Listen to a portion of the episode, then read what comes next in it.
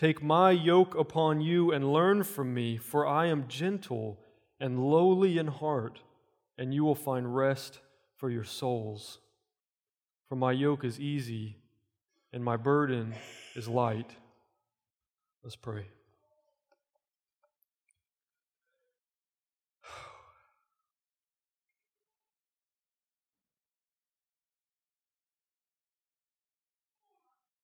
God, we need you.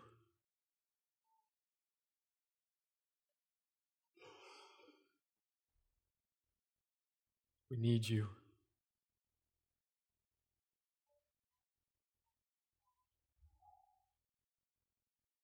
God, we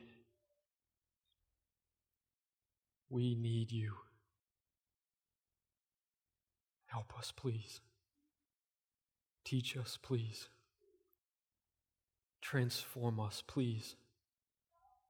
Fill us with your Spirit, please. Fill us up with truth, please. Move us.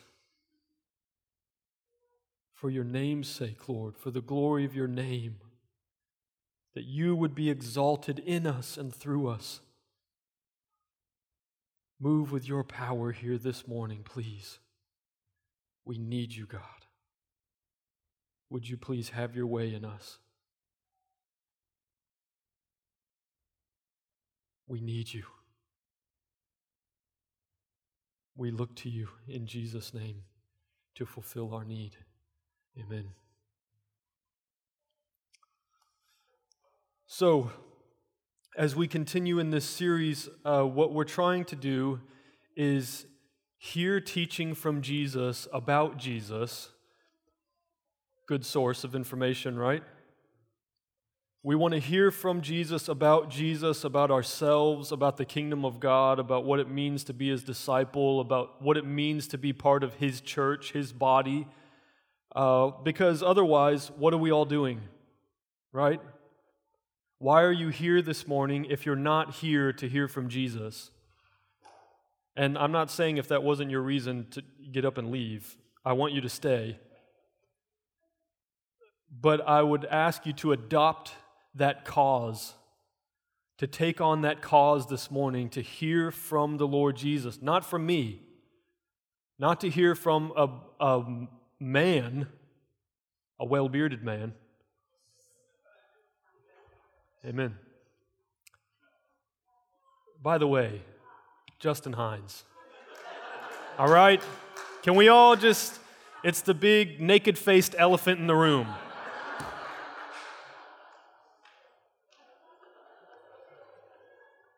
If you weren't so handsome, brother, you just wouldn't get away with it, but you are. You just really just look so cute. I'm actually jealous. Honestly, I'm jealous. I told him earlier, uh, I've been wanting to shave my beard for years, but I can't stand in front of you all with this face without this beard on it. You don't want to see that, like a naked mole rat trying to preach a sermon to you. Who knows what lies beneath?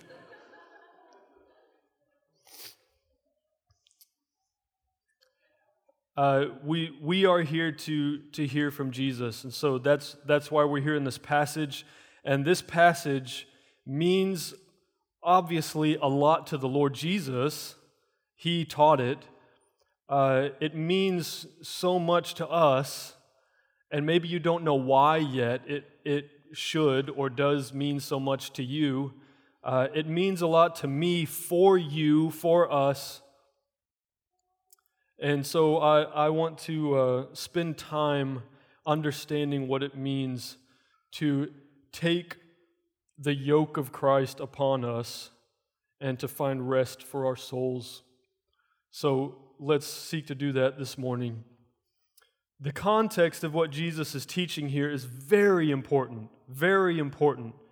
Uh, context is always very important, and in this case, it is supremely important to understand what it is that Jesus is saying souls can find rest from, find refuge from, find safety from. What is this thing that has been loading them down, weighing them down, this yoke that's been across their shoulders that they can exchange for a yoke of Christ on their shoulders and find it to be life giving and rest giving, what is this thing? Well, in the context, you understand that. So Jesus is in the midst of, uh, of teaching.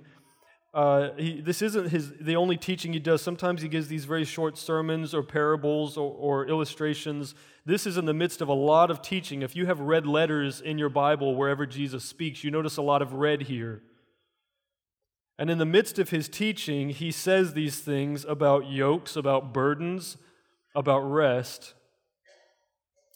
But the context here, you notice just before he begins to speak about this, he's calling out woe upon certain cities, warning upon them.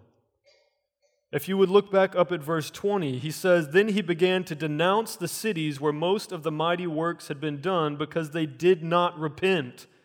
Because they did not repent. Anywhere you have a lack of repentance in people who are engaged by Jesus, what you're looking at is a lack of belief in the gospel that he preached. Jesus was proclaiming himself as the way, the truth, the life, the only way to the Father, the resurrection, the spiritual food that they need that will satisfy them forever. And wherever they fail to believe in him, they fail to repent and these cities had failed to repent and believe in him. So he says, verse 21 Woe to you, Chorazin! Woe to you, Bethsaida! For if the mighty works done in you had been done in Tyre and Sidon, they would have repented long ago in sackcloth and ashes.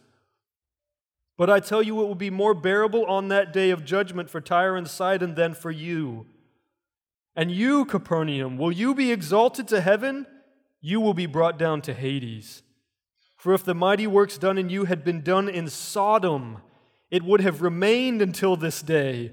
But I tell you that it will be more tolerable on the day of judgment for the land of Sodom than for you. Now, you remember Sodom was the city back in Genesis that God rained down burning fire upon in judgment because of their unrepentant sin.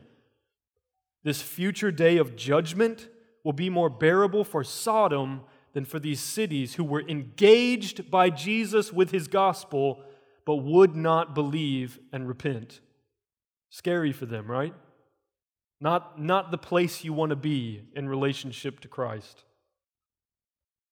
And then it was at that time that Jesus declared, verse 25. At that time, Jesus declared.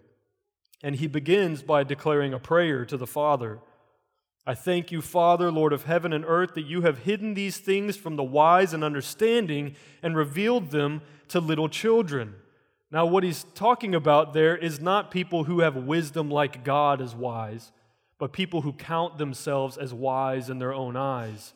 People who've set themselves up as authorities, as teachers, who claim to know something, who claim to be something. They have the law and they study it and they teach it to others, and yet they completely miss the truth of it. They believe they're wise and understanding, but the Father has hidden the truth of the gospel from them and instead revealed it to what Jesus calls little children people who are humble, people who know they're nothing, who know they have need, like a child. A child, when self aware, understands its need. When, when your children, those of you who have children, when your children come to you 73 times a day asking for food, do you know why? Because they know they can't get it for themselves. They need it from you. You're the person who buys it, you're the person who cooks it, if you cook, you're the person who microwaves it, maybe. But in any case, they know they need it from you, they know they have needs. Little children have a natural kind of humility to them, and they run to the one that they're looking to to fulfill their needs. So, God now, the Father, is hiding certain things from arrogant, unrepentant people, and He's revealing things to people who are humble and who know their need.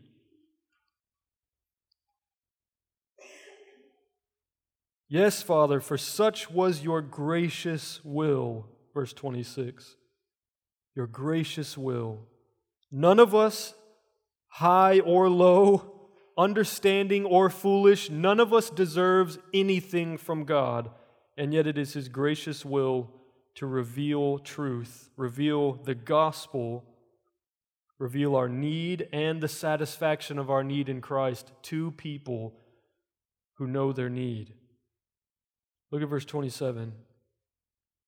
If there was any doubt at all where the satisfaction of our need comes from, all things have been handed over to me by my Father, and no one knows the Son except the Father, and no one knows the Father except the Son, and anyone to whom the Son chooses to reveal him. We need God. We need God like little children who are completely helpless on our own and who have this Father who's gracious and loves us and supplies our needs, namely in Christ. We are dependent on Him on his gracious will to reveal, to feed. Now look at verse 28.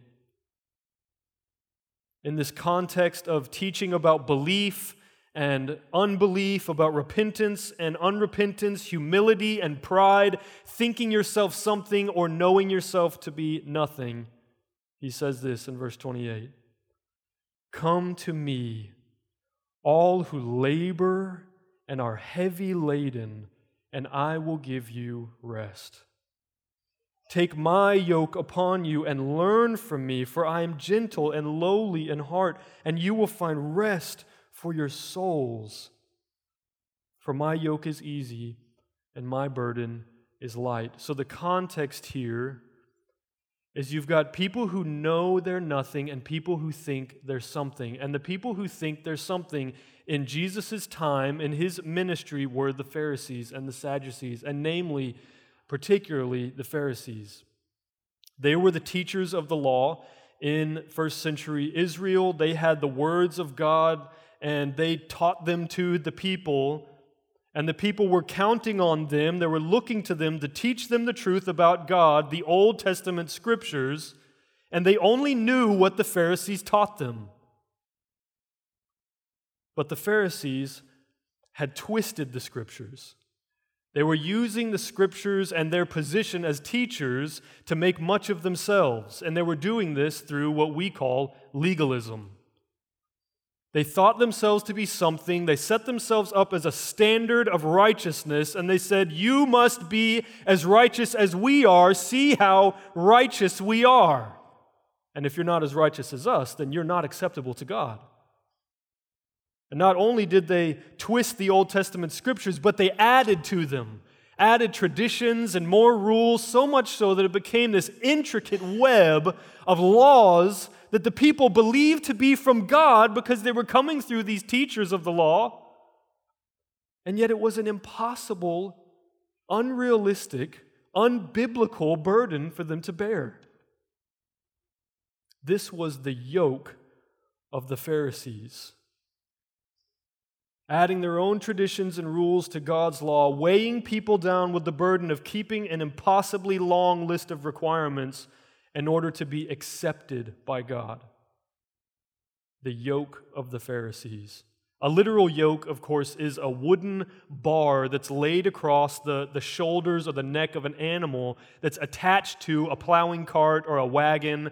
And, and as that animal moves forward, of course, it pulls the plowing cart or the wagon. And it is this yoke that connects the animal to the farmer or to the traveler so that the animal can carry out his duty. He has to carry that yoke in order to fulfill his duty. In ancient Israel, this figurative yoke was the teaching of a teacher. Whatever his teaching was, that was his yoke, and he laid that yoke upon his disciples. His disciples carried that yoke. This was the, the instruction of their teacher, and they were, in order to fulfill their duty, their obligations, they believed they had to carry this teaching in order to plow, in order to move forward.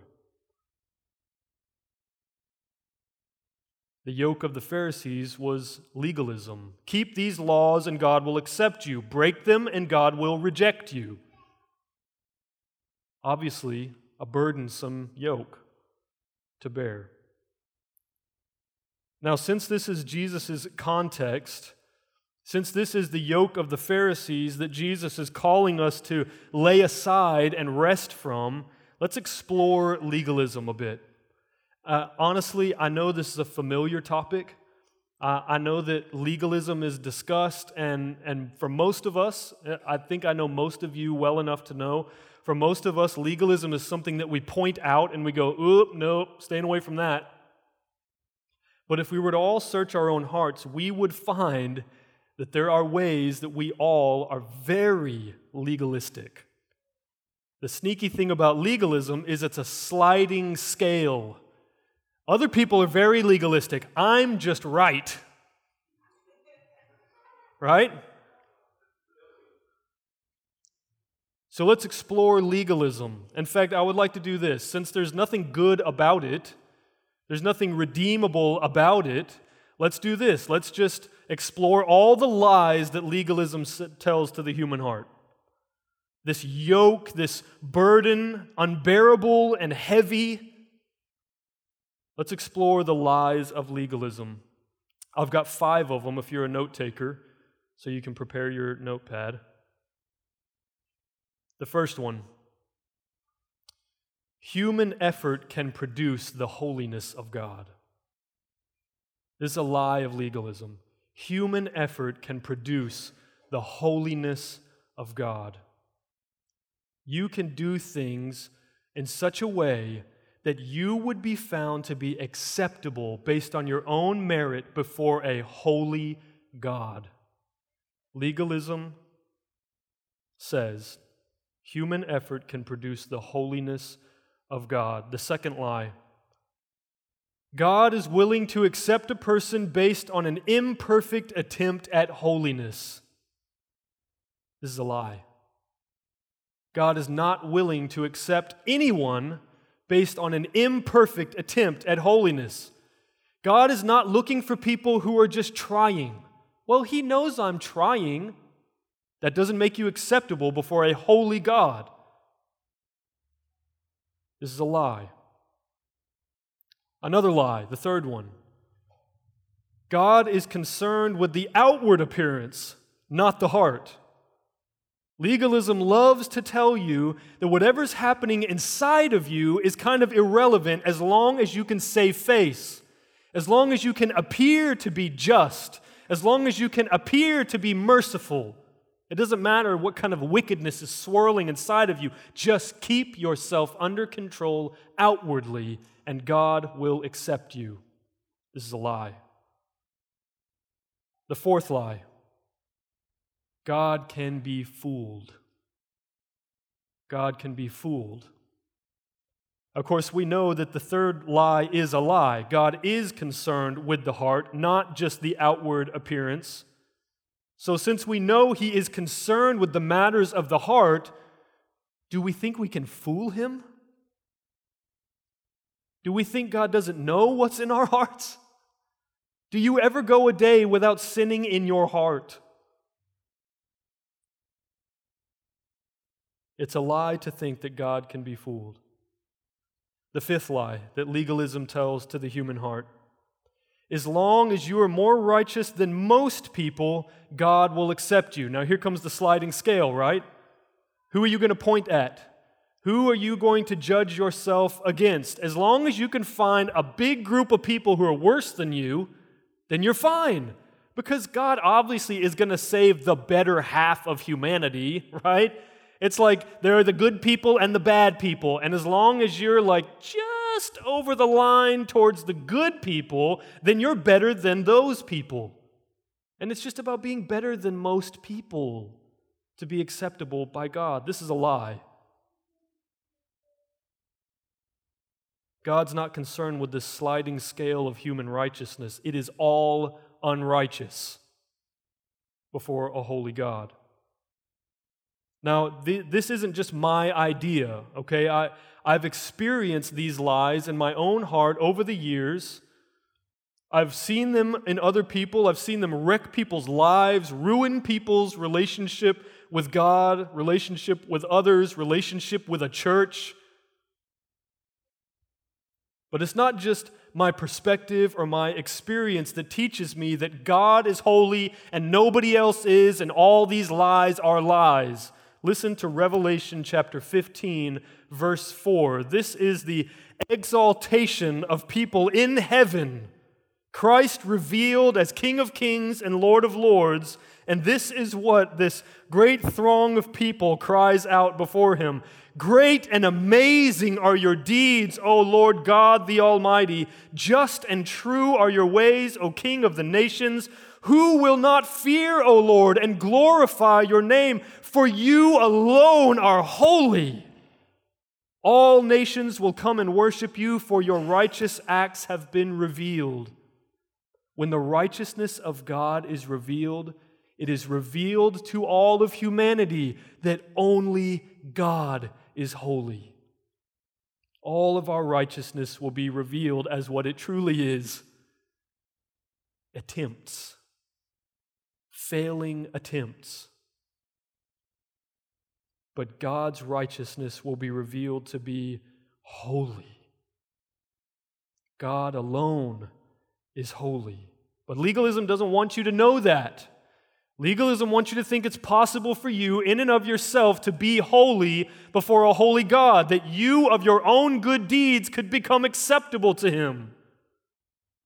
Or maybe that He's just not concerned with those parts inside you, the inward thoughts and desires. He's not concerned with those unholy things as long as you're holy out here. Legalism is a lie. Human beings, by their own effort, cannot be acceptable to a holy God because human beings, in their own efforts, are unholy. And because of God's holiness, He cannot accept unholiness. If He ever did, He would cease to be holy, and we don't want that. We don't want that. And it's impossible, praise God. Now, There's two things that legalism does it lies. It lies about God and it lies about humanity, and we've explained some of these lies, and we've shown that only God is holy, even if legalism tries to tell you that you can be too in and of yourselves, as the Pharisees taught. You remember Jesus with the rich young ruler? He came to Jesus and he said, uh, Listen, I, have done everything that I need to do. Is there, is there anything that I'm lacking? Jesus rattles off a few of the commandments, right? And he says, All these things I've done since my youth.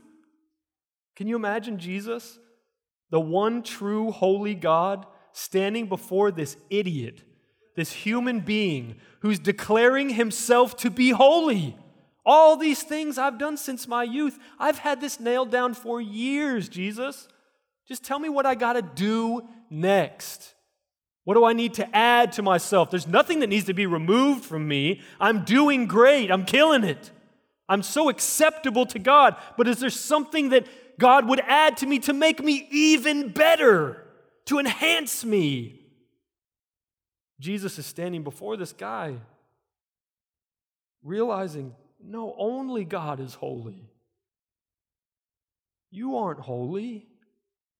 And what happens when Jesus gives him something that attacks his heart, not his outward appearance, not this structure he's built for himself that he can really occupy comfortably and keep up appearances. Well, then sell everything you have and come and follow me. Well, he goes away sad. That's too much for him, it's too far. That gets to the heart. His heart was revealed, his righteousness was revealed to be failing. So legalism lies to us. But here's the other thing legalism does it burdens the soul with an unbearable weight. It burdens the soul with an unbearable weight. It's not just a pack of lies that you could believe and be led astray by, or that you could put on someone else and, and try to force them to live by. For every soul that undertakes the cause of legalistic righteousness before God, that they will be holy enough to be acceptable to God in and of themselves, it is an unbearable weight. It's clear from Scripture that Jesus is the only man who ever went to heaven based on his own righteousness. Jesus the God man was righteous, truly, divinely righteous, because he is God. He is holy as God is holy. But no other human being, no other man has ever entered heaven based on his own righteousness. Galatians 2:16 says by works of the law no one will be justified. That's just a declarative statement from scripture. By works of the law no one will be justified. Ephesians 2:8, you probably know it well, for it's by grace through faith that we're saved, not by works so that no one may boast.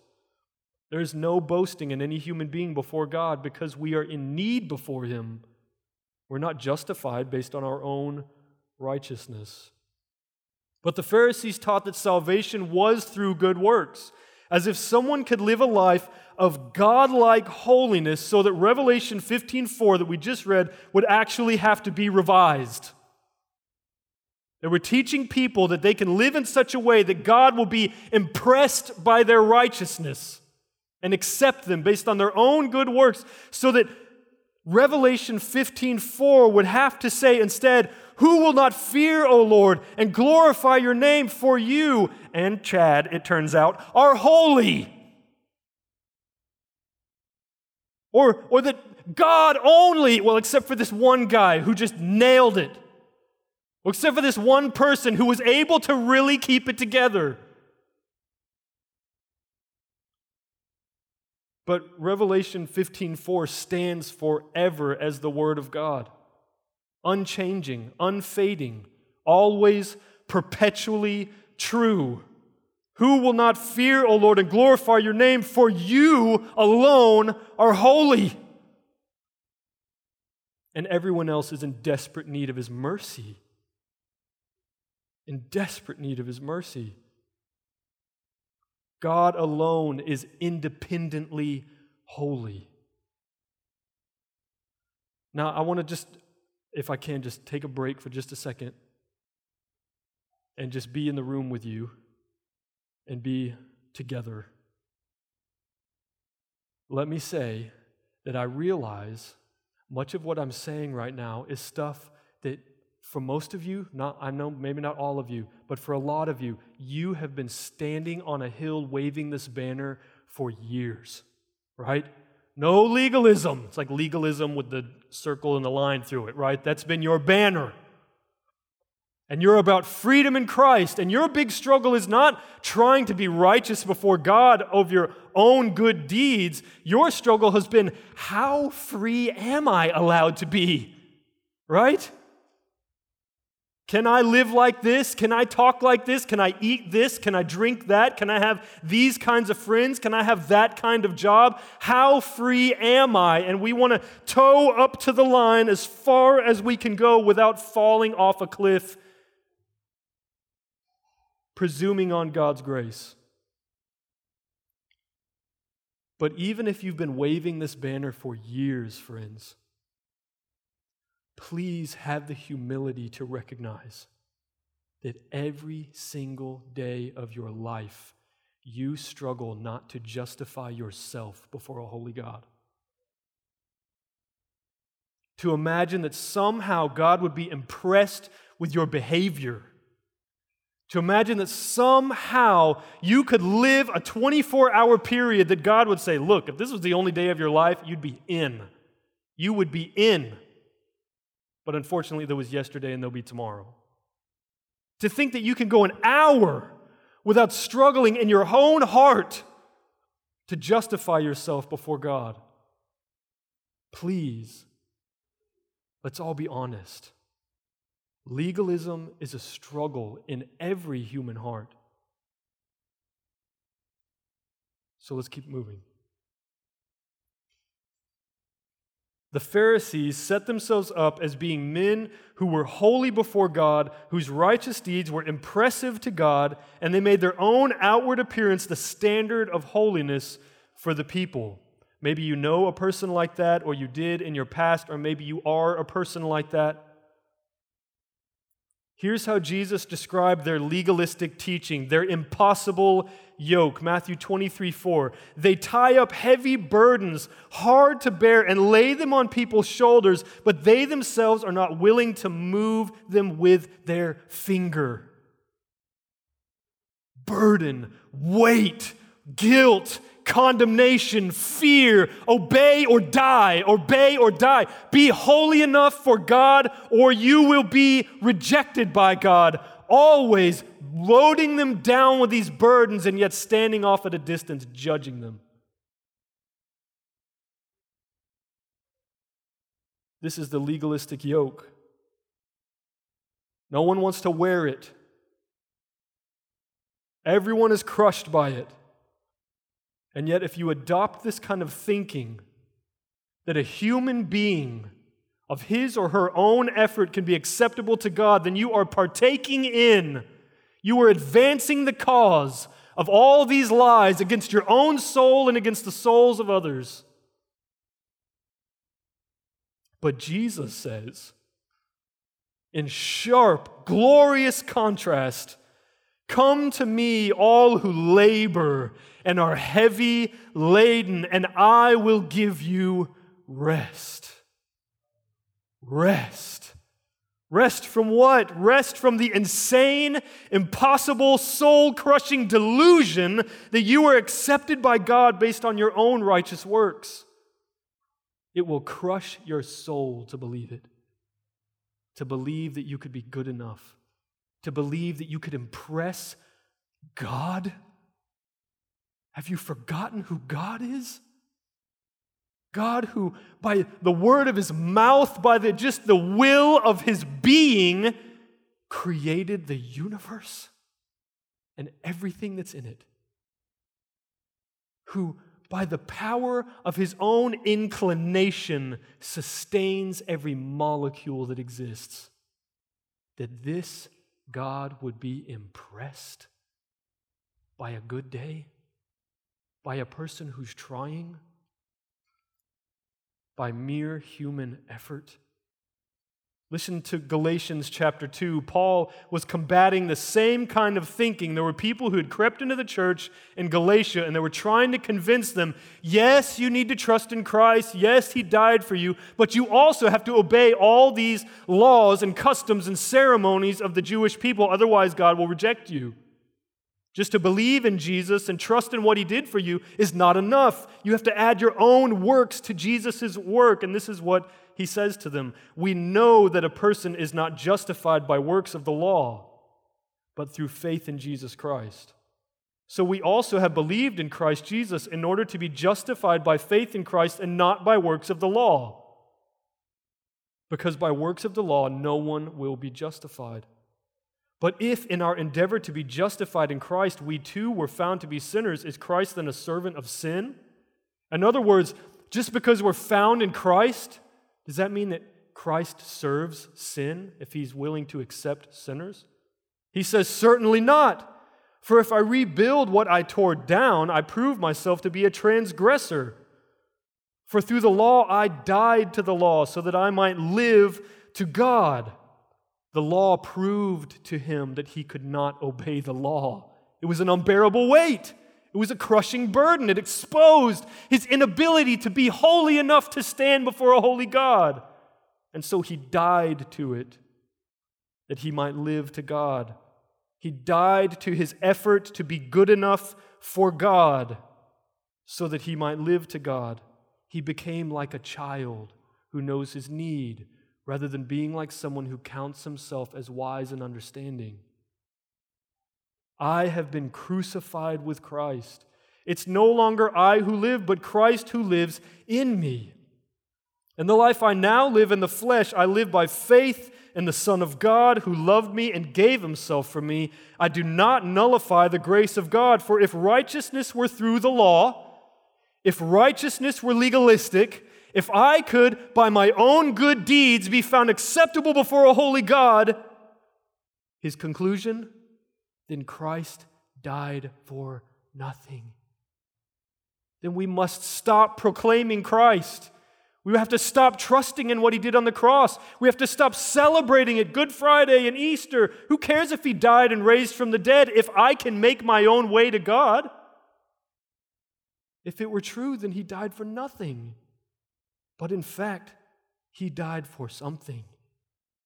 He died for the fact that I cannot, by my own righteousness, be acceptable before a holy God. He died in my place, in the place of a sinner a wicked sinner, a transgressor, a rebel. It was for a great purpose, the purpose of saving our souls, that Christ died. So then, if we can take this kind of full orbed understanding of what it is that we're trying to rest from, this attempt at being good enough for God, and instead resting in the righteousness of Christ, credited to us by faith in what He did on the cross for us, then we can hear Jesus saying, Come, all you who labor to be impressive. All you who labor to keep up appearances, all you who are heavy laden with the yoke of legalism, come to Jesus. Find your rest in Him. Find your rest in Him. Rest in His righteousness credited to you through faith. Rest in belief that though you could never make your own way to God, God has made a way in Christ. He loves you because He's merciful, not because you were lovable. We are like children before God, in need of righteousness given to us like a gift righteousness that we could never build on our own.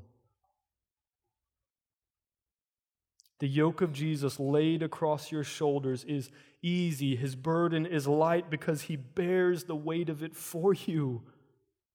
Rest in the finished work of Christ. Now, you hear this call from Jesus. Come to me, all who labor and are heavy laden, and I will give you rest. Take my yoke upon me, on you, and learn from me, for I am gentle and lowly in heart. You will find rest for your souls. My yoke is easy, my burden is light. You hear this call from Jesus to come and rest in the truth of the gospel. Will you obey the call? Will you wholly trust in the righteousness of Christ to make you acceptable to God and not trust in your own righteousness, not trust in your good deeds, not believe that in the ledger of your life there's more positive than negative, so God will accept you.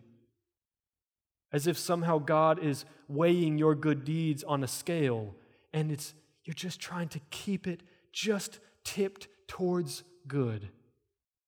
And if you can die tipped towards good, then God will accept you. Trusting in Christ, will you abandon the notion that when you do well, God accepts you, and when you fail, God rejects you? Trusting in Christ, will you abandon this notion? Here's how this plays out for me, if I can just allow you into my own heart, into my own experience, my own battle against this legalism and this crushing burden. When I fail, when I sin, why do I find it harder to pray? Why is it harder for me to come to God and to address Him? Why is that? Do you ever feel that? Are you slower and I don't mean in a humble way, oh God, oh God, but I mean afraid to even admit that God is there. I'm just going to try to finish this day and sleep it off and try to get myself rolling in the right direction. And then once God sees me moving in the right direction, I'll be like, see, God, I got it figured out. We're good. Hey, God, I love you, God, but why is it hard for me to say I love Him? Why is it hard for me to come and speak to Him approach this throne of grace when I've sinned. Why? Because there's a little piece of my heart that still thinks I need to be impressive to God to be accepted by Him, rather than believing that Christ on the cross was acceptable to Him in my place, and that the resurrected Christ, who was sinless, who is ascended on high to the right hand of the Father, is interceding for me. Interceding for me that I might be justified before the holy God, washed clean by the blood of Christ, brought into his presence, and embraced as a son. Because in that moment of guilt, I think I'm condemned for my unrighteousness, but it was never my righteousness God was trusting in. It's the righteousness of Christ credited to me through faith. We're not talking about the moment when you convert from, from lost Gentile to saved person. Yes, for sure, there's got to be an awareness of your sin, a turning to Christ, repentance of your sin, and trust in Him. But every moment of your life must be dripping with gospel truth. Otherwise, you'll fall into the same trap burdened, so heavy laden, the yoke upon your shoulders, driving you into the ground. There is rest in remembering and believing in Christ, and there is no rest apart from Him. But the rest you find in Christ is so restful. Such a beautiful place to live. Such a light and easy place to live. There's no other place like it. No place can compare than in Christ. This is what we mean when we say in Christ.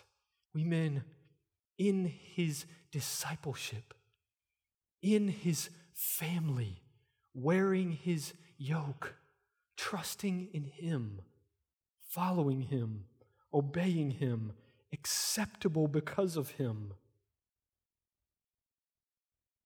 Are good works of righteousness a thing that we don't concern ourselves with? Absolutely not. But they are absolutely not something we trust in for our acceptance before God. Now, this sermon is important to me. I need it. I need what Jesus says here. I need to remind myself, preach it to myself. I want to I want to wash my family in it and wash all of you in it that you might be free, that you might be at rest, that you might not be striving for God's acceptance, but rather resting in it because of Christ. And I hope you will embrace it as important for your own life. It was important enough to Jesus that he would speak it and by his Spirit preserve it that you might hold it in your lap right now.